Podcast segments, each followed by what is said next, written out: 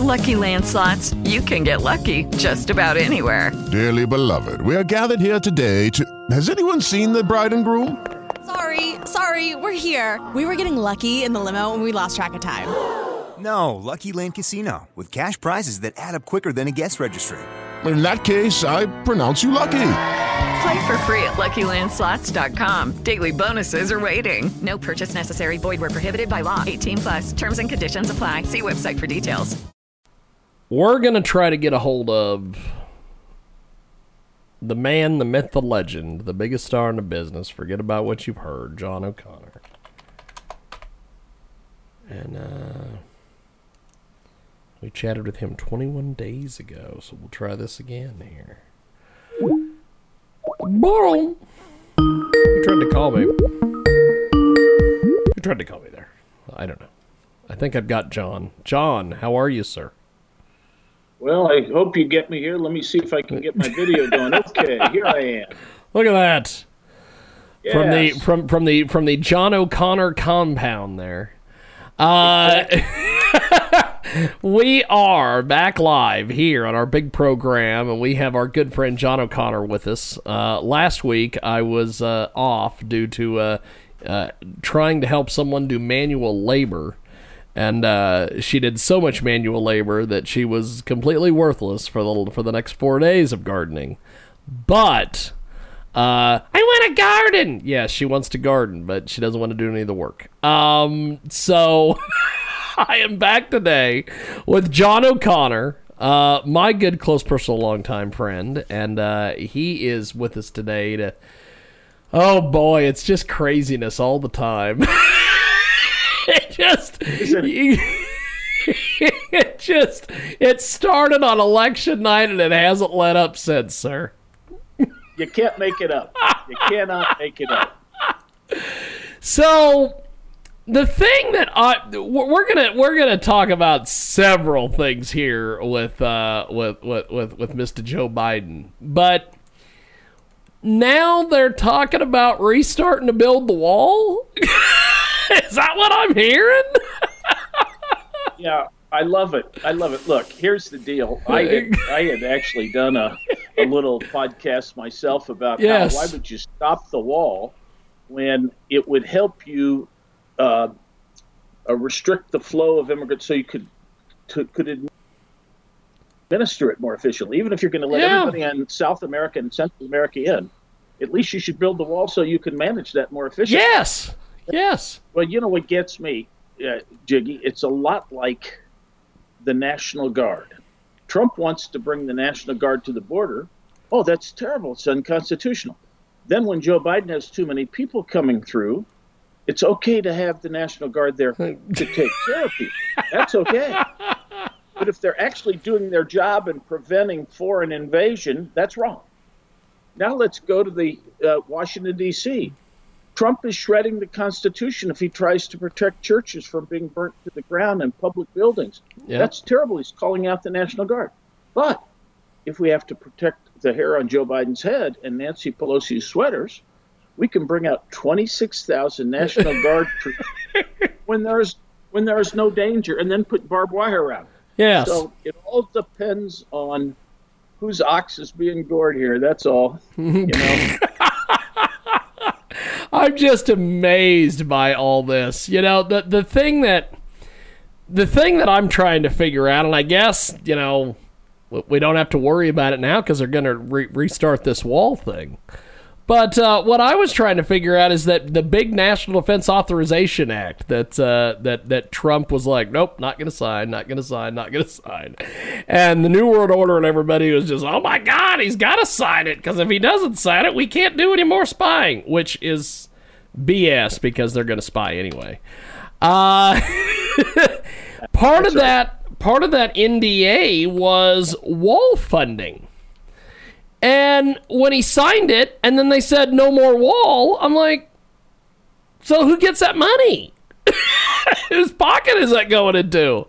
Well, apparently, whoever pocket it went into, they got to take it out of that pocket because they got to restart this wall. Well, this gets us back to Richard Nixon. Uh, basically, Nixon tried to sequester what he thought were unwisely spent funds and so he would sequester to not give it to throw down the drain. Yeah. And people, of course, shredded him for that. That was one of the things they wanted to get him on an impeachment. I don't think they ever got around to that. But that supposes, oh, it's unconstitutional. The legislature uh, apportions these funds, uh, allocates them. You can't do that. Now, of course, Biden can do it to Trump. So Yeah. once again, it's completely inconsistent. Just depends on you know what your affiliation is.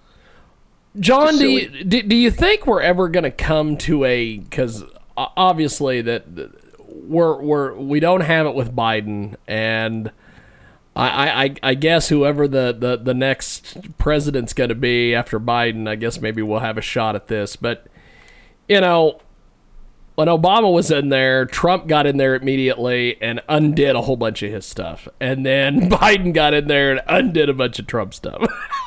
what, what, what, When are we going to go back to the the new president just is the new president instead of, well, I didn't like that guy who was here before me? kind of thing. Well, well, to Trump's uh, credit, the stuff he undid of of Obama's was generally executive orders Yeah. because once again, Obama went outside the legislature, said, "I got a pen, I got a phone, I'm going to do all this stuff," and he did it. And then Trump even had trouble undoing executive orders by executive order, and a court came in and said, "Well, DACA is so firmly established, and all these nice people are relying on it. You can't just change it." Even though Obama changed it with an executive order, you can't unchange it with an executive. Yeah. So we have what bothers me is there's such a complete lack of consistency and standards that we rely on our media to not enforce but to tell the public what's happening because it is there's a natural revulsion of this kind of stuff once you lay it out for people yeah. but um, and, and and so I think that needs to be done, and I think what our country really needs to do. Hopefully, it's getting so bad now there will be a backlash where people will speak out more clearly and be forced to speak out, and maybe we can come to some place where it's just the facts, ma'am. You know, uh, John O'Connor with us today. He, of course, is a, uh great author. Uh, Postgate, How the Washington Post Betrayed Deep Throat and Covered Up Watergate and Began Today's Partisan Advocacy Journalism.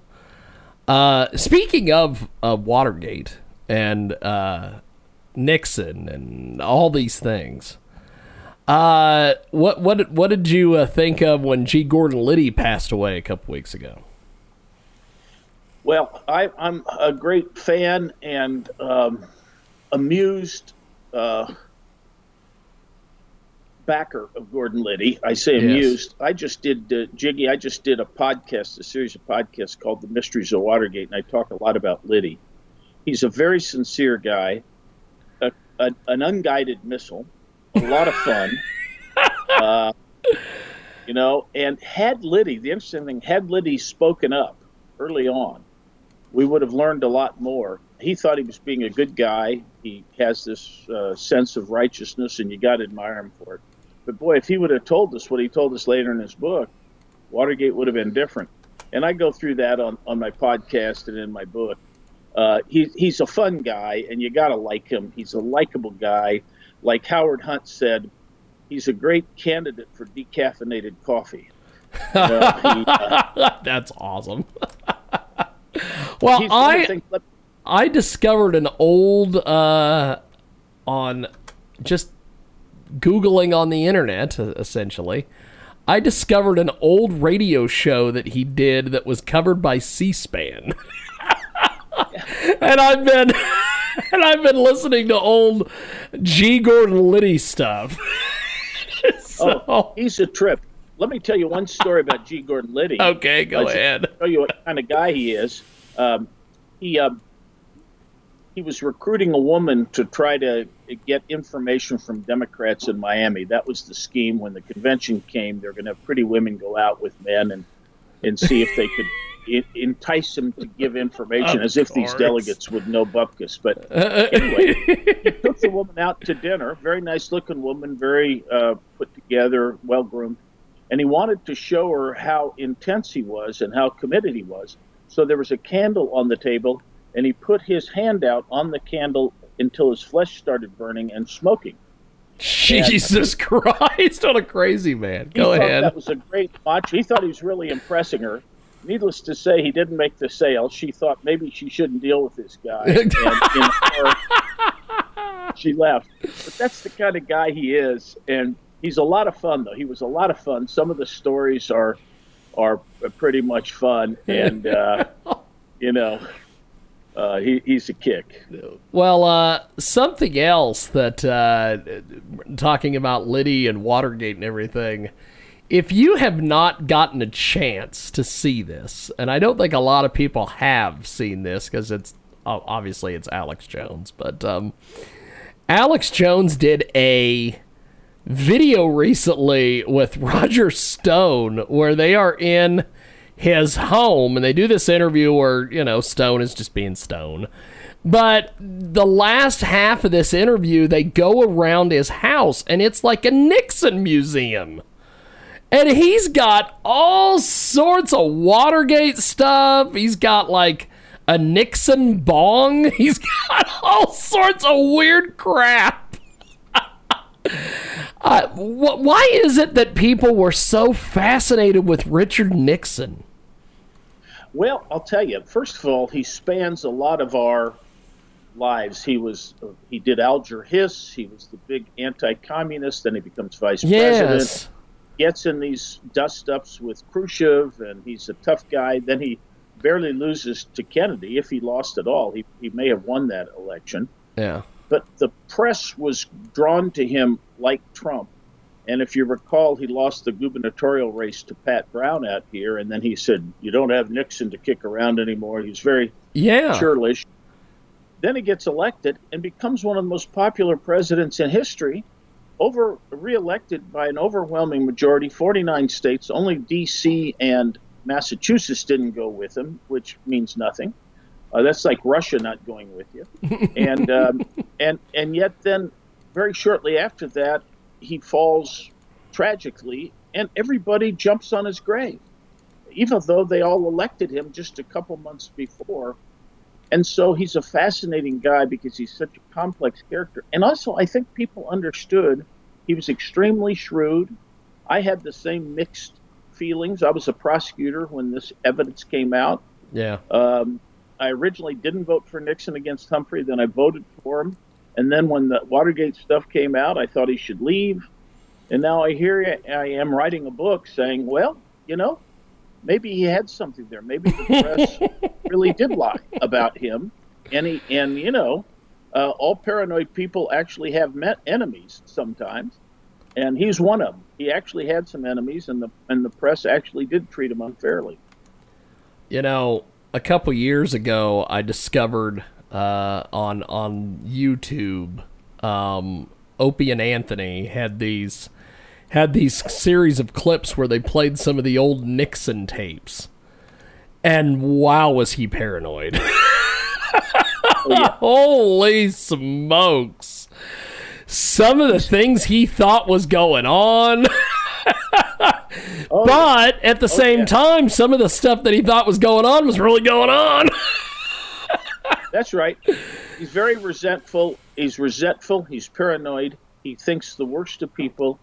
And Yes. he's a very smart guy that could have gone to Harvard, but he had to stay with his family's uh, uh, little uh, grocery store and go buy produce at four in the morning. And he resented the East Coast uh, elites. And actually, as it turns out, they resented him. They never really warmed up to him. Yeah. They sort of treated him with the back of their hand. So it's kind of like there is a certain Trumpian thing about it in which, um, although he's much more complicated than Trump, where yes. he would suspect other people were wrongly treating him, and other people would, as a result, wrongly treat him, and then he would his suspicions would be true, and you go back and forth, and it's a never-ending cycle here. Um, but he's a fascinating guy. That's why there's been so many books written about him. Yep. But I am stunned that no one really, with very, very few exceptions, has really understood what Watergate is about. I, I'm in contact with a couple other authors. Uh, actually, there may be three or four good ones uh, who really understand what happened in Watergate. But, uh, you know, that itself is a menagerie. And of course, he and Henry Kissinger were brilliant foreign policy people, but they both Yeah. liked each other all the time. You know, the duels between those two are legendary.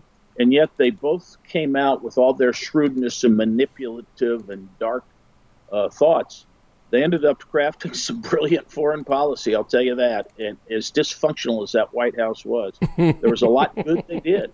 You know, Yes. they're weird guys. As Yes. Deep Throat said, they're, he said, Deep Throat said, they're unknowable. And that's what they were. They were all, uh, you know, none of them were buddies. None Yeah. of them were buddies. Well, uh, we have got John O'Connor with us today, and uh, it is it is it is always interesting when we chat with John. And uh, uh, one topic I want to get to before we leave is this: uh, nine of Biden's first eleven judicial nominees are women of diverse backgrounds. Is he basically just doing diversity for diversity's sake, or is he actually going out? and finding people that have diverse backgrounds and going, you know, you've got a real good background. We need to push you. Instead, is it pretty much, well, she's black, put her on there. Well, she's Chinese, put her on there. is that what's is that what's going on? Well, I, I think you had it the first time. I mean, I think the dominant theme is diversity for the sake Of diversity. That's right. That doesn't mean that doesn't mean that no one is qualified here, but uh, it, it- gives you pause. And the Yes. whole idea of the whole idea of affirmative action is you're supposed to expand your labor pool. You're supposed to say, let's interview women, let's interview minorities, and so forth. Yes. Now we have reverse discrimination where, uh, you know, there are certain people that will not be interviewed, will not be considered, and they're called white males. and, uh, you know, yes. and they're not going to get interviewed. So, what kind of a, of a country do we have? I might note here that I'm in Marin County, California, north of San Francisco, my home. And Marin County has just decided that they will give $1,000 a month, along with a foundation, to mothers, uh, uh, less earning, lower earning, uh, low income mothers that are single mothers, except they only give them that money to black people or other minorities, but not to white people. Now, I don't know about that. That sounds like it's discrimination by the government. I just don't know that that's a healthy thing. I'm in favor of these women getting the money. That's fine. It's a fine boost in COVID times. Don't get me wrong. But if you have a black woman next door to a white woman and they both have the exact same situation, the Yes. black woman gets money from the government, the white one doesn't. I don't know what we're doing here. Uh, I think we have taken. I had a, a constitutional law professor that said, you know, you really have to, if you're going to have benign discrimination as opposed to cl- colorblind society, if you can have benign discrimination, you've really got to be very careful about how you do it because it can go too far and it itself can become invidious discrimination. And I think that we've reached that point now. Now, it's one thing to have uh, things that um, uh, try to bring uh, minorities back from where they were. Slavery was a terrible curse. There are a lot of actions that I think the government can take uh, beyond benign, uh, colorblind, uh, be, be, beyond colorblindness. But you, you know, let's how how far do we go on this? I don't know, but I don't think Biden just passed a, a funding bill in which minority ranchers and farmers get funding, but but the same uh, person that's uh, Caucasian does not get it, and that to me is not good either. Yeah, I the thing that I've been trying to figure out, and I asked this, I asked this to a guy this morning on the show. I, I've been asking all sorts of people, and that and and you bring up an excellent point. One of the things I've been trying to figure out is that when we had when when COVID nineteen first started, and there was a worldwide pandemic, the entire world gave their gave their citizens money to live on and health care and the United States went, eh, 600 bucks. And now it seems like they're after the pandemic is over, it's slowly being over, even though Fauci flip flops on, well, it's almost over. No, no, no, no, it's not going to be over. um, now you've got people who are reaching out and going, yes, we need to do this. Like you mentioned with the program, we're, we're going to do this. But instead, they're doing it a different way and they're excluding people. and I'm like, Well- so are we making up for lost time? what are we doing here? Well, I'll tell you what it is. There's such a an effort and a hunger to show how progressive people are. Oh boy, the mean Trump is out of office. Well, you know, in in historical in historical sense, Trump was not a conservative. He did not. See, this is the thing. Every you you bring up an excellent point, my friend, because I'll tell you, every single week, every single week, uh, at some point or another, I have lunch with my mother, and she can't stand Trump. She can't stand this guy. And the thing that I always tell her is the same thing I always tell everybody else, and what you just said there. this guy used to be a Democrat. Yeah, he was He- a Hillary Clinton loving Democrat. Yes, And- he's on record saying that he only ran as a Republican because the because the Democrats had Hillary. Well, that's right. And he used to love Hillary. Actually, he loved Hillary back in the past. Yes, and and and he was always uh, a, moderate Democrat, and you know that's what's interesting about it. He uh, he he doesn't uh, he's some of the things he's been pilloried for, like protecting free exercise of religion and free speech. Uh, he doesn't, like I say, he doesn't cut the budget, and as a matter of fact, he he passed some bills that were fairly liberal in terms of outlays of cash. Um, and so uh, we have this progressive wing of the Democratic Party that's just never satisfied. Like yes. if John F. Kennedy were alive today, he'd be considered so conservative that he'd get deplatformed from all the places. the great John Yes. F. Kennedy. And I want to know what's changed. Why is that attitude wonderful and idealistic back in the 1960s, and now it's terrible? Now it's terrible. Uh, so I think we have to get our moorings here, and hopefully there's uh, a, a very responsible and prudent and uh, realistic backlash is what I would say. A backlash sounds like a terrible word, but getting back to, to regular life, Jiggy. yes, yes. Well, John, before we let you go, how do people get your book, listen to your podcasts, everything? Well, what I would say is the podcast is a lot of fun. It'll get people interested in going to my book. It's called The Mysteries of Watergate. Uh, you can get it on any podcast. You can go to postgatebook.com and just click on the podcast thing, postgatebook.com. And it's fun because it'll in, in, entice people who know little about Watergate into what it's all about. And you go through these things, and I'm fairly accessible about what went on, and it's fun. It is fun, fun, fun and then the, you, then they can look at my book Postgate: How the Washington Post Betrayed Deep Throat, Covered Up Watergate, Began Today's Partisan Advocacy Journalism, and that's a, a deeper book for for nonfiction buffs. And some people really get interested and want to read the book, but but it's just so much fun. The podcast is fun.